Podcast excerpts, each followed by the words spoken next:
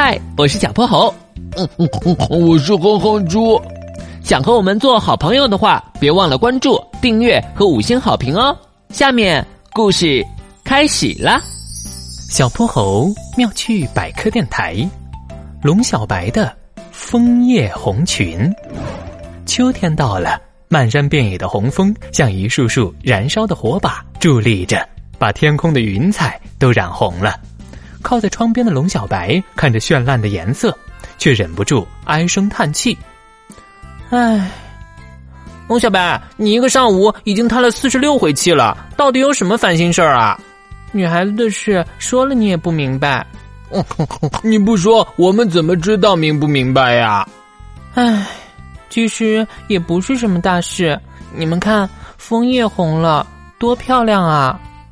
我知道，我知道，让枫叶变红的是花青素。入秋之后，气温下降，叶绿素被破坏消失，花青素增多，所以一到秋天，枫叶就会变红。小泼猴，我要说的可不是这个。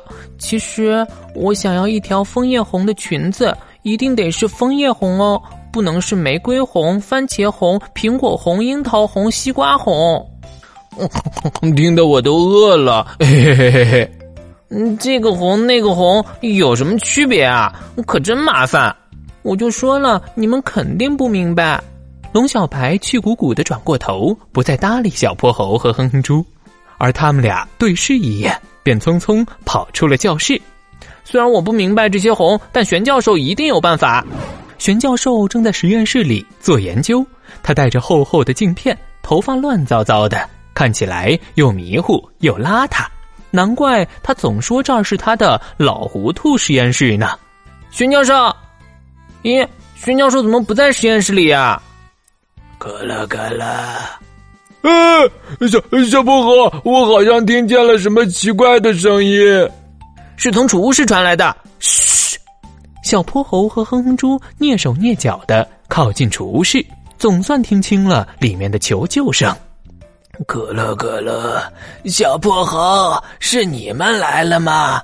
快把我救出去啊！是玄教授。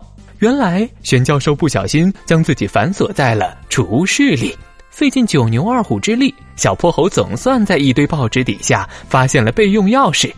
要是没有他们啊，玄教授还不知道要被关多久呢。枫叶红，咯了咯了，只要提取枫叶里的相关成分，就能制作出一条龙小白想要的红裙。在小泼猴和哼哼猪的帮助下，玄教授用满满一篮枫叶做出了一条精美的红裙。哇，好漂亮的裙子！这下龙小白肯定能开心起来。不过啊，咯乐咯乐，枫叶，呃，我要说什么来着？玄教授挠挠头，他又开始犯迷糊了。小泼猴和哼猪迫不及待的捧着裙子去找龙小白，这果然和龙小白心目中的枫叶红裙一模一样。他穿着红裙在教室里愉快的转圈，可渐渐的裙子竟然变成了绿色。这，这是怎么回事呀？我的裙子怎么变色了？别着急，我给玄教授打个电话问问。小泼猴连忙用万能手表向玄教授发起了通讯申请。